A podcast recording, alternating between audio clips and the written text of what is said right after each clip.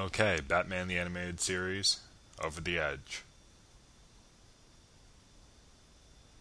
Much as was the case with uh, Twilight, my first viewing of this episode was under somewhat strange conditions, and that only heightened the impact the episode had on me when it aired.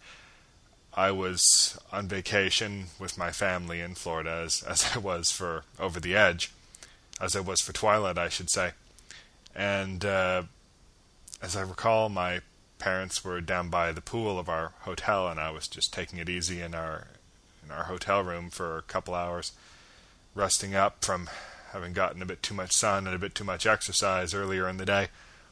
And I was flipping the channels, and uh, Batman the Animated Series came on. It was, of course, part of the Batman Superman block that Kids WB had going at the time. And uh, I think I'd seen the Superman episode that aired, but I had not seen this before. And it, and you can imagine a, a lot of people when they first saw this episode had the ending somewhat spoiled for them and, and knew going in that the premise of the episode, at the very least, if not the ending, then the premise of the episode. But I didn't even know that. I had no idea an episode like this existed. And so you can imagine tuning in and just seeing this opening for the first time, and just my mind was blown. What the hell was going on? And if when you stop and think about it, of course, you know that Batman's identity won't be revealed, and Commissioner Gordon won't go on a murderous rampage, and Batgirl won't be dead, and you know the Batmobile won't be blown up, and all this other stuff. But when you're watching it, it really pulls you in, and you don't think about that. You just you're completely swept up on it in it, and you're thinking, "Oh my God, how can this be happening?" But never for a second do you think, "Wait, this can't be happening." And this episode was just like a wish list. It was like someone asked me, "What are like the ten things you would want to see in your Ultimate Batman episode?" And I would have list them, and then they would just go down the list, check them off, and animate them. You've got you know Batman versus the police, their identities revealed. You got Nightwing. You got deaths of major characters. You've got an ultimate showdown between Batman and Bane to the death. So many other things, and and the animation was fantastic. Bruce Timm mentions in the official commentary that this is one of the first episodes they ever had animated digitally, and they do a few little digital effects, like the one that just went by there with their perspective being distorted and, and coming down on the fall there, but it's just so clean and, and fluid, and, and the TMS animation, of course, helps a lot. But just visually, it's one of the most spectacular things they ever did. I know I've talked over so much great stuff, but I mean, this is all good.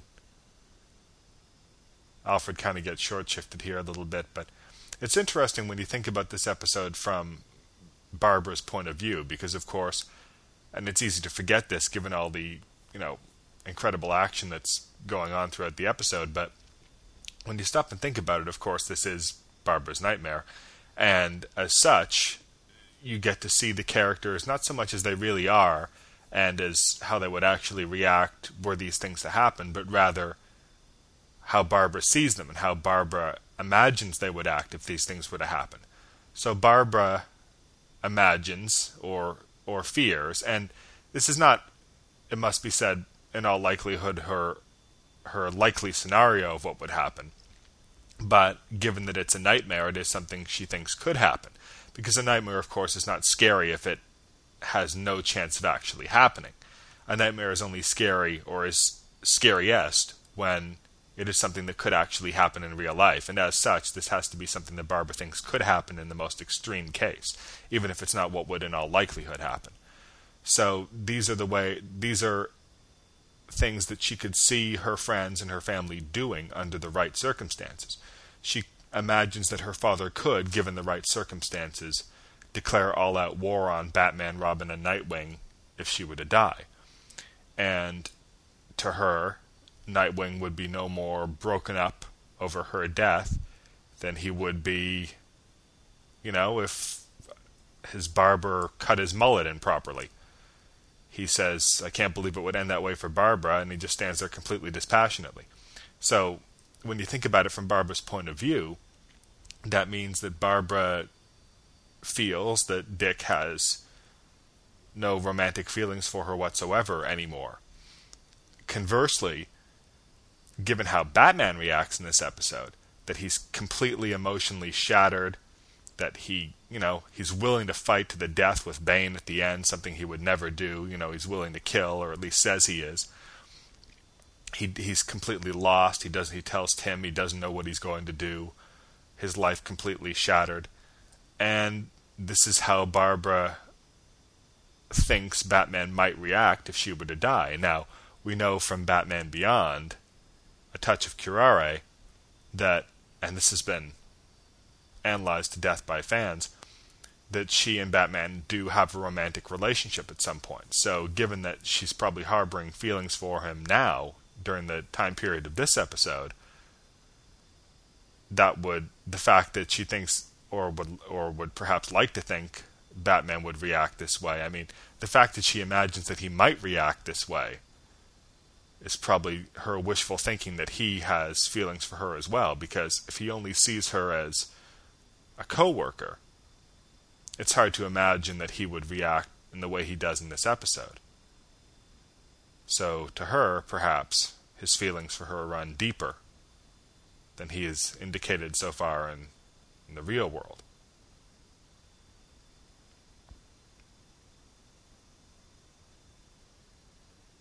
I still can't believe they get away with this, or they got away with this on Saturday morning TV in a cartoon. People falling off of buildings and landing on squad cars and dying in their father's arms.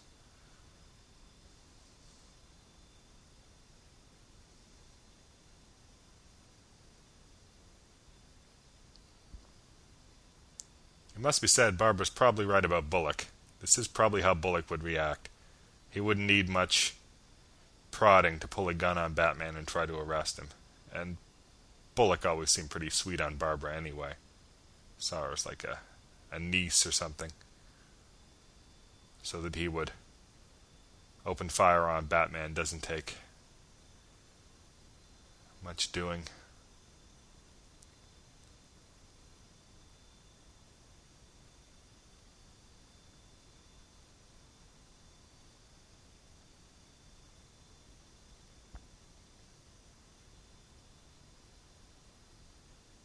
The animation on the smoke and way their the way their bodies sort of morph into that the shadows moving amongst the smoke and then Bullock sort of finds his way out of it again. Just all little animation touches are great.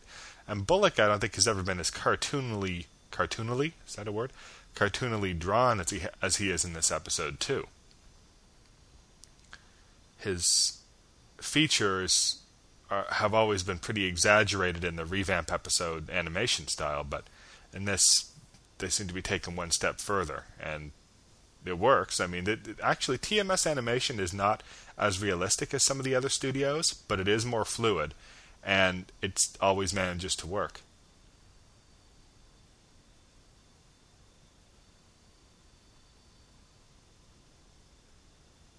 Love Bruce's ice blue eyes just really eerie.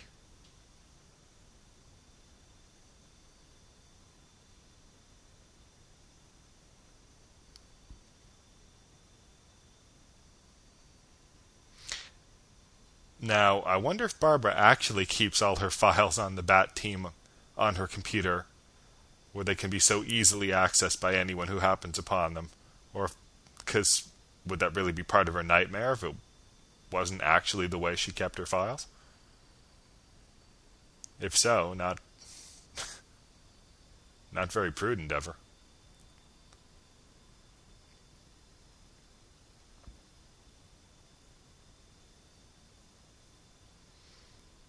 Coming up is one of my all-time favorite Batman moments.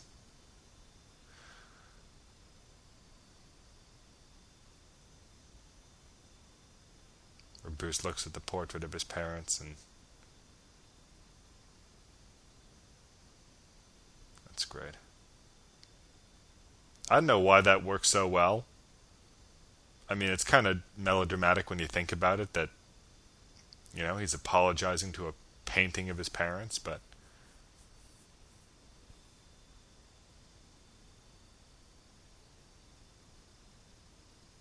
And I love that shot too.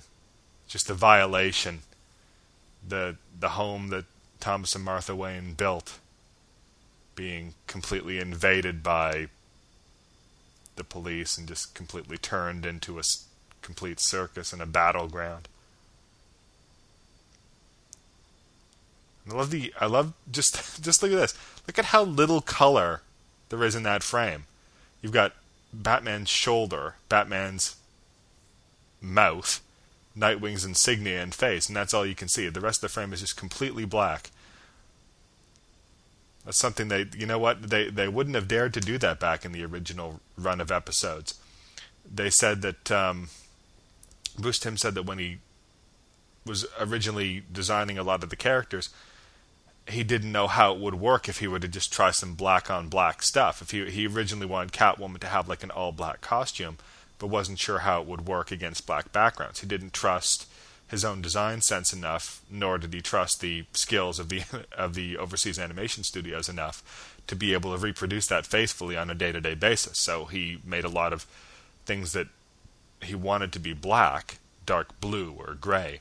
But here he made Batman's costume black and gray. He made Nightwing's costume almost entirely black. Catwoman's costume is almost entirely black. Bane's costume becomes black. A lot of other villains have their color schemes move towards the darker areas. And that allows you to get frames like that where almost everything is entirely black and just the atmosphere just seeps in. Just becomes overpowering and it, it really heightens the atmosphere of the show. They moved away from that a little bit in Justice League where they sort of added some color back into Batman's costume and, and so on like that, but I, I always felt that uh, the Bruce Timm animation was its most graphically impressive when it dared to do really, really dark shots like these.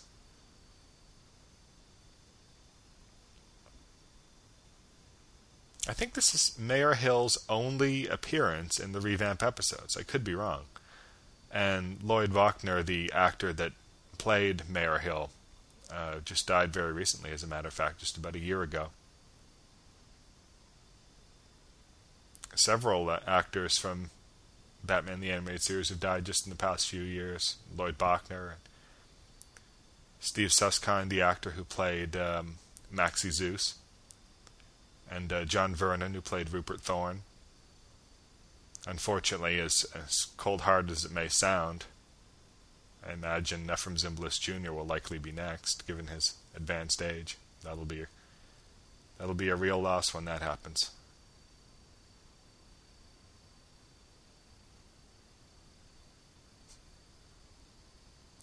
I'm not sure this scene. I mean, I can understand the intention of putting it in there that you just need a little bit of humor, or else you want to slit your wrist by the end of the episode. But by the same token, if you're going to go with an incredibly dark, bleak, apocalyptic, nihilistic episode, then you know, as Bruce Timm would say, ring that bell, go balls to the wall. Don't don't compromise and include a zany scene with Harley Quinn blowing her nose, you know. But I mean, it's funny and it's a good scene and I like it, but in all honesty, I'm not. I think the episode would probably be better if it weren't there.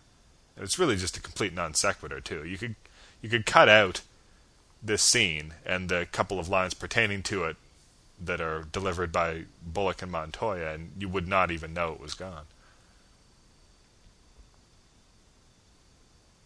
Maybe add in a scene of what Joker thinks of these of these events or whatever.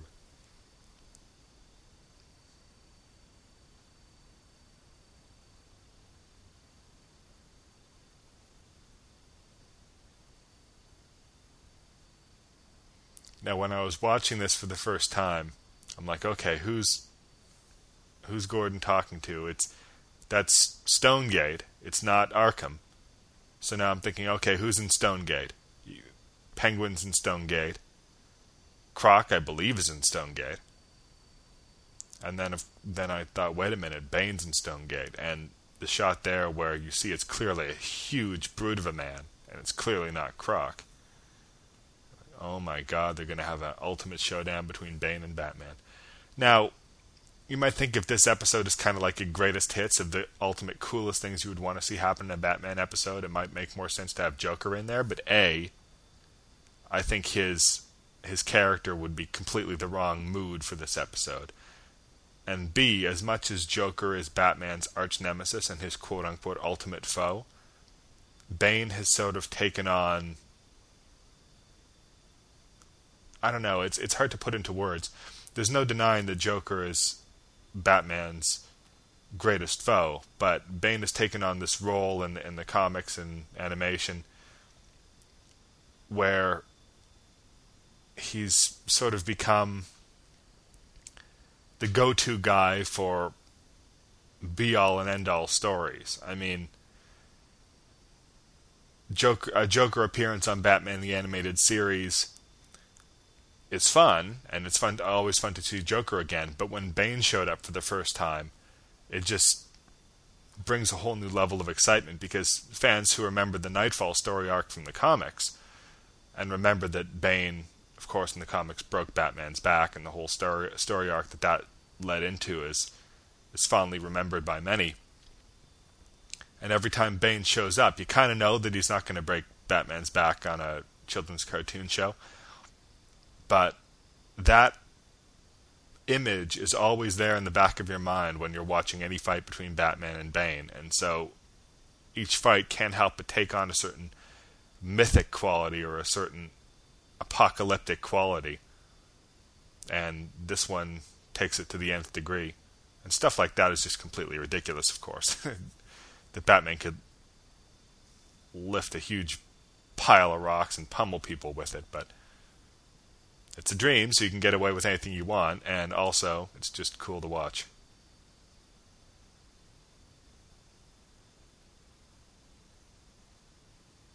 And I love the way they use the bat signal here coming up in a second. And I was thinking about this before I sat down to record this commentary. I thought I've always loved the way that they use the bat signal, but I couldn't quite put my finger on why I love it. And what I finally sort of struck upon was that Gordon always used the bat signal to contact Batman. It was a way of connecting himself to Batman and, and appealing for Batman's help.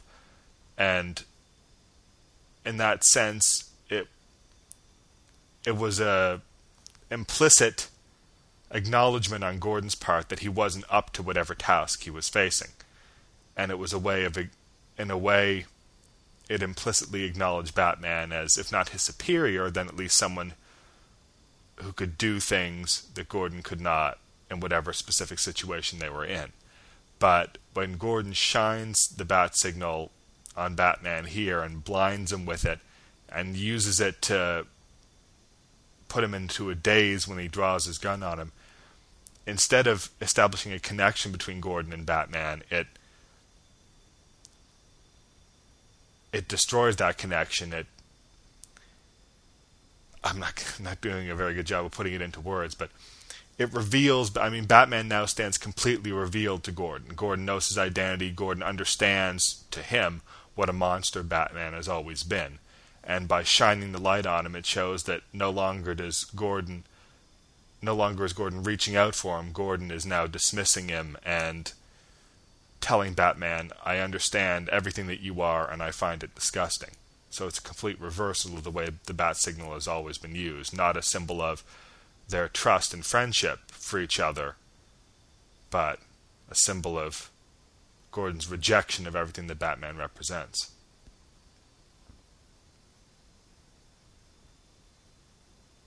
And that's just my ham fisted, somewhat roundabout way of saying it's really cool.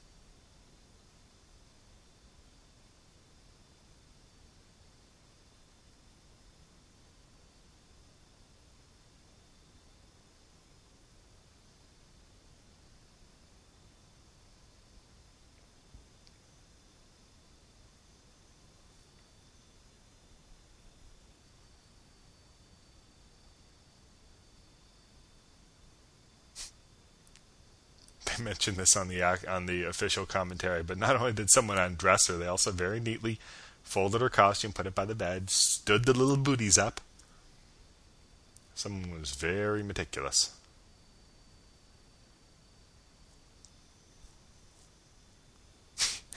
I always felt a little unnecessary. Barbara's having this conversation with Batman about her greatest fears and so on, and how it all felt so real. And Alfred just leans in and says, "To you, it was." And then he backs away again. It's like, nice contribution there, Alfred. You're not helping. Go rearrange booties.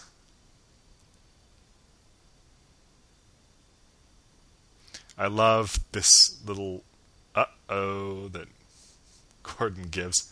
It's such a father thing.